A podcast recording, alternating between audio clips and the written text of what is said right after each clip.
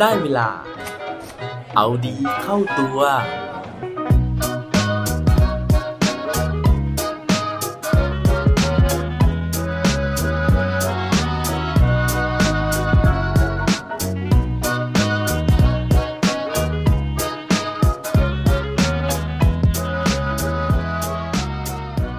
คุณรู้ความลับของผู้สร้างความลับของดัมบดอร์หรือเปล่าครับ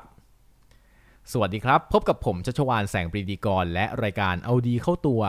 รายการที่จะคอยมาหมั่นเติมวิตามินดีดด้วยเรื่องราวแล้วก็แรงบันดาลใจ เพื่อเพิ่มพลัง แล้วก็ภูมิต้านทานในการใช้ชีวิตให้กับพวกเราในทุกๆวัน วันที่ผมอัดพอดแคสต์นี้นะฮะรวมถึงวันที่พอดแคสต์นี้เนี่ยเดินทางไปถึงหูของทุกๆท่านนะครับ ผมเชื่อว่าหลายคนเนี่ยน่าจะรู้แล้วนะฮะว่า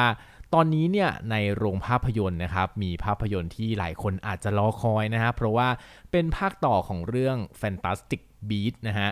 ซึ่งเรื่องนี้นะฮะตอนนี้เนี่ยเขาใช้ชื่อว่า The Secret of Dumbledore นะฮะก็จะเป็นการเปิดเผยความลับ ในวัยเยาว์นะฮะก็ไม่เยาว์มากนะฮะในสมัยวัยรุ่นของดัมเบลดอร์นะฮะผมเองยังไม่ได้ดูหนังเรื่องนี้เลยนะครับ แล้วก็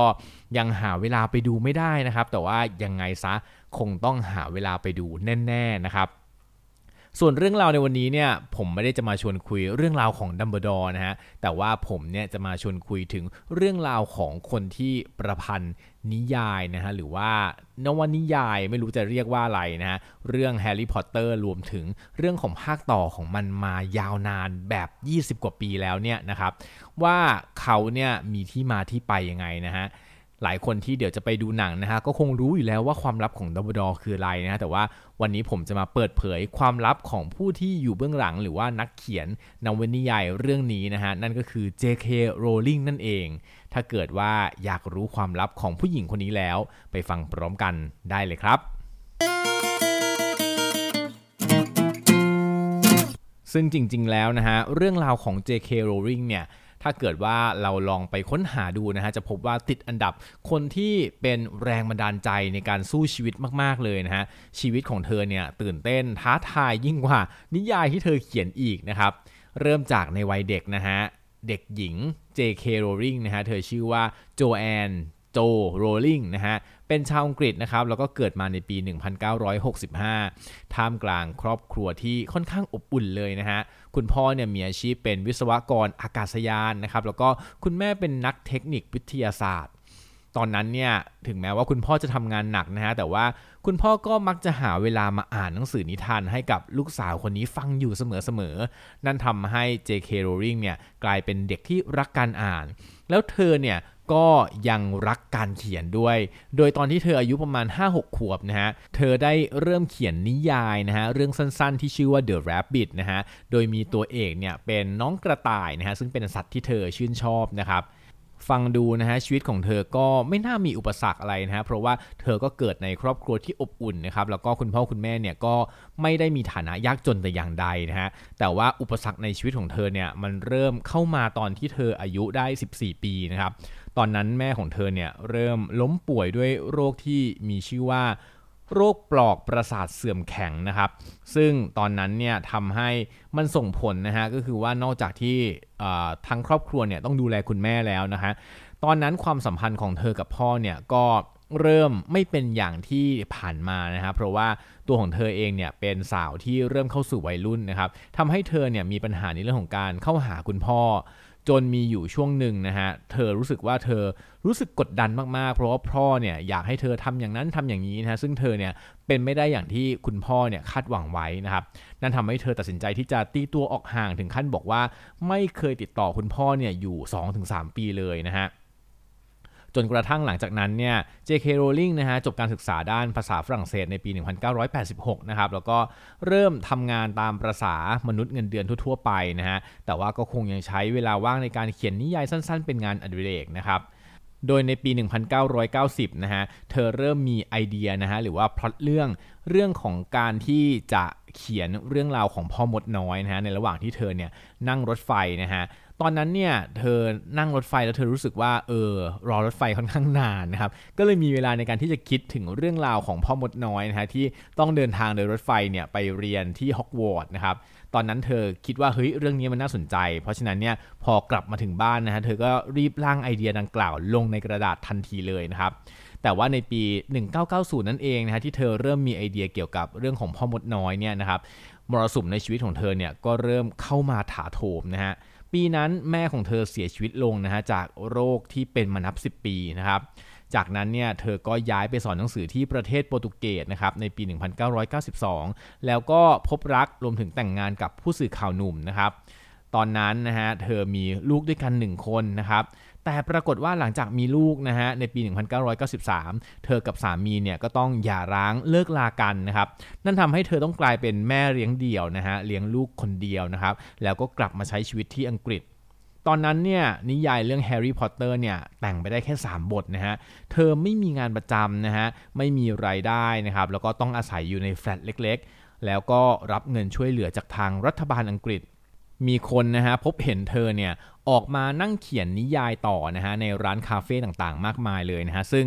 ตอนแรกเนี่ยแหล่งข่าวเขาก็บอกนะฮะว่าที่เธอต้องออกมาเขียนนิยายในคาเฟ่ก็เพราะว่าที่บ้านของเธอเนี่ย มันไม่มีฮีเตอร์นะฮะ แต่เธอเนี่ยออกมาปฏิเสธในภายหลังนะฮะ เธอบอกว่าที่บ้านเธอมีฮีเตอร์ แต่ว่าเธอออกมาเขียนนิยายในคาเฟ่เนี่ย เพราะว่าเธอชื่นชอบความเข้มของคาเฟอีนนะฮะในการที่จะทำให้เธอเนี่ยมีพลังในการที่จะเขียนนิยายได้สำเร็จนะครับ หลังจากนั้นนะฮะหลังจากที่เธอเนี่ยใช้ชีวิตแบบนี้นะฮะมาประมาณ 2 ปีนะครับในปี 1995 นิยายเล่มแรกของเธอ หรือว่าแฮร์รี่พอตเตอร์เล่มแรกเนี่ยก็เขียนเสร็จนะครับตอนนั้นเนี่ยเธอส่งต้นฉบับของเธอไปยังสำนักพิมพ์ต่างๆนะฮะแต่ว่าถูกปฏิเสธครั้งแล้วครั้งเล่ารวมกว่า 12 ครั้งนะครับจนสุดท้ายในครั้งที่ 13เนี่ยสำนักพิมพ์ Bloomsbury นะฮะยินดีที่จะตีพิมพ์หนังสือให้กับเธอแลกกับ ค่าต้นฉบับประมาณ 120,000 บาท ซึ่งครั้งนั้นเนี่ยจริง ๆ แล้วถ้าย้อนกลับไปเธอต้องไปขอบคุณลูกสาวของเจ้าของสำนักพิมพ์นะฮะเพราะว่าเธอเนี่ยได้ไปอ่านต้นฉบับนะครับ แล้วเธอเกิดติดใจแล้วก็เรียกร้องอยากจะอ่านตอนต่อๆไปอีกนะฮะหลังจากที่แฮร์รี่พอตเตอร์นะฮะเล่มแรกได้ตีพิมพ์นะครับ ก็เป็นอย่างที่เรารู้ๆกันนะฮะว่าโอ้โห ฮิตระเบิดระเบ้อเลยนะฮะ กลายเป็นนิยายที่เด็กทั่วโลกนะฮะ รวมถึงผู้ใหญ่ด้วยต้องอ่านนะครับ หลังจากนั้นนะฮะโจแอนเจโรว์ลิงเนี่ยก็เลยตัดสินใจนะฮะที่จะตั้งนามปากกา JK Rowling ขึ้นมานะครับเพราะว่ามีคำแนะนำจากผู้อ่านที่บอกว่าเด็กผู้ชายเนี่ยมักจะไม่ชอบอ่านหนังสือที่ผู้หญิงแต่งนะฮะเธอก็เลยใช้นามปากกานี้เพื่อให้รู้สึกว่าอันเนี้ยมันเป็นผู้ชายแต่งนะครับแล้วนั่นก็เลยเป็นจุดเริ่มต้นของความโด่งดังจนหยุดไม่อยู่ หนังสือที่ตอนแรกเนี่ยถูกตีพิมพ์ล็อตแรกแค่ 1,000 เล่มนะครับ ได้รับรางวัล Nestle Smarties Book Prize นะฮะตามมาด้วยรางวัล British Book Award พ่วงด้วย Children's Book Award ความโด่งดังในฝั่งอังกฤษนะฮะยังทำให้สำนักพิมพ์ฝั่งอเมริกาเนี่ยมาประมูลลิขสิทธิ์ไปตีพิมพ์ในปี 1998 นะฮะจากราคาต้นฉบับนะครับ 120,000 บาทในตอนแรก ตอนนี้เนี่ยมีมูลค่าสูงถึง 3 ล้าน3แสนบาทเข้าไปแล้วนะฮะ แล้วก็ในปีเดียวกันนะฮะทาง Warner Brothers นะครับ ได้เล็งเห็นความโด่งดังของหนังสือเล่มนี้นะฮะก็เลยขอซื้อลิขสิทธิ์ไปสร้างเป็นภาพยนตร์ ซึ่งเข้าฉายในอีก 3 ปีหลังจากนั้น ปัจจุบันนะฮะหนังสือ Harry Potter เนี่ยถูกแปลไปแล้วนะฮะเป็นภาษาต่างๆ กว่า 68 ภาษา วางขายไปยัง 200 ประเทศทั่วโลกนะฮะ ด้วยยอดขายเนี่ยมากกว่า 450 ล้านเล่มนะครับ โดยที่ยอดรายได้จากภาพยนตร์ทุกภาคทั่วโลกเนี่ยรวมกันกว่า 250,000 ล้านบาทนะครับ แล้วยังมีส่วนแบ่งนะฮะจากการขายของที่ระลึกนะฮะการออกงานอีเวนต์ต่าง การนำไปสร้างส่วนสนุกนะฮะ ซึ่งสิ่งเหล่านี้เนี่ยทำให้ JK Rowling กลายเป็นมหาเศรษฐีไปทันทีเลยนะฮะ ทางนิตยสารฟอ b ประเมินในปีล่าสุดนะครับว่าทรัพย์สินของเธอเนี่ยอาจจะมีสูงถึง 20,000 ล้านบาทนะครับ และจะมากกว่านี้ด้วยถ้าเกิดรวมเงินบริจาคการกุศลที่เธอเคยบริจาคไปเกือบ 5,000 ล้านบาทด้วย J.K. Rowling นะฮะเขาเคยเปรียบเทียบตัวเองว่าครั้งหนึ่งเนี่ยเคยเป็นคนที่ล้มเหลวที่สุดนะฮะชีวิตแต่งงานพังไม่เป็นท่าต้องเลี้ยงลูกอยู่คนเดียวนะฮะต้องตกงานใช้เงินช่วยเหลือจากรัฐบาลนะครับยังดีที่เธอเนี่ยมีที่ซุกหัวนอนนะฮะจนกระทั่งเธอรวยขึ้นนะครับ เธอก็เลยอยากแบ่งปันรายได้ที่เธอได้มาเนี่ยให้กับสังคมบ้างนะครับ นั่นเป็นเรื่องราวนะฮะความลับของผู้เขียนนะครับที่แต่งนิยายแฮร์รี่พอตเตอร์นะฮะรวมถึงอยู่เบื้องหลัง ภาพยนตร์นะฮะที่กำลังเข้าฉายอยู่ในปัจจุบันก็คือ The Secret of Dumbledore นะฮะหรือว่าความลับของ Dumbledore นั่นเองนะครับ หลายคนอาจจะเคยได้ยินได้ฟังมาแล้วนะฮะวันนี้ผมเอามาเล่า ให้ฟังอีกครั้งหนึ่งนะฮะเพราะว่าส่วนตัวของผมเองเนี่ยผมชื่นชอบเรื่องราวของเธอมากๆนะฮะเพราะว่ากว่าที่เธอจะประสบความสำเร็จนะฮะต้องผ่านความยากลำบากรวมถึงความพยายามมากมายนะฮะการจะเขียนหนังสือเล่มหนึ่งเนี่ยมันใช้เวลานานปีเลยนะฮะแล้วกว่าที่เธอจะได้รับการตีพิมพ์นะฮะเธอต้องใช้ความพยายามในการนำเสนออีกหลายครั้งเลยทีเดียวนะครับก็ยังไงนะฮะหวังว่าเรื่องราวของเธอเนี่ยจะเป็นแรงบันดาลใจนะฮะให้กับหลาย ๆคนนะครับที่กำลังพยายามนะฮะต่อสู้นะฮะอย่าเพิ่งเลิกล้มความตั้งใจนะฮะวันหนึ่งเนี่ยเรื่องราวของคุณนะฮะอาจจะเป็นแรงบันดาลใจให้คนอื่นแบบ J.K. Rowling ก็เป็นได้ครับ และปิดท้ายวันนี้ด้วยโค้ดดีโค้ดโดนจาก J.K. Rowling เธอบอกไว้ว่า it matters not what someone is born but what they grow to be มันไม่สำคัญเลยนะฮะว่าใครคนนึงเนี่ยจะเกิดมายังไง แต่เรื่องสำคัญก็คือว่าเขาคนนั้นเติบโตมาเป็นอะไรต่างหากครับ อย่าลืมกลับมาเอาดีเข้าตัวกันได้ทุกวันจันทร์พุธศุกร์พร้อมกด subscribe ในทุกช่องทางที่คุณฟัง รวมถึงกดไลค์กดแชร์เพื่อแบ่งปันเรื่องราวดีๆ ให้กับเพื่อนๆของคุณผ่านทุกช่องทางโซเชียลมีเดียสุดท้ายนี้ขอให้วันนี้เป็นวันดีๆของพวกเราทุกคน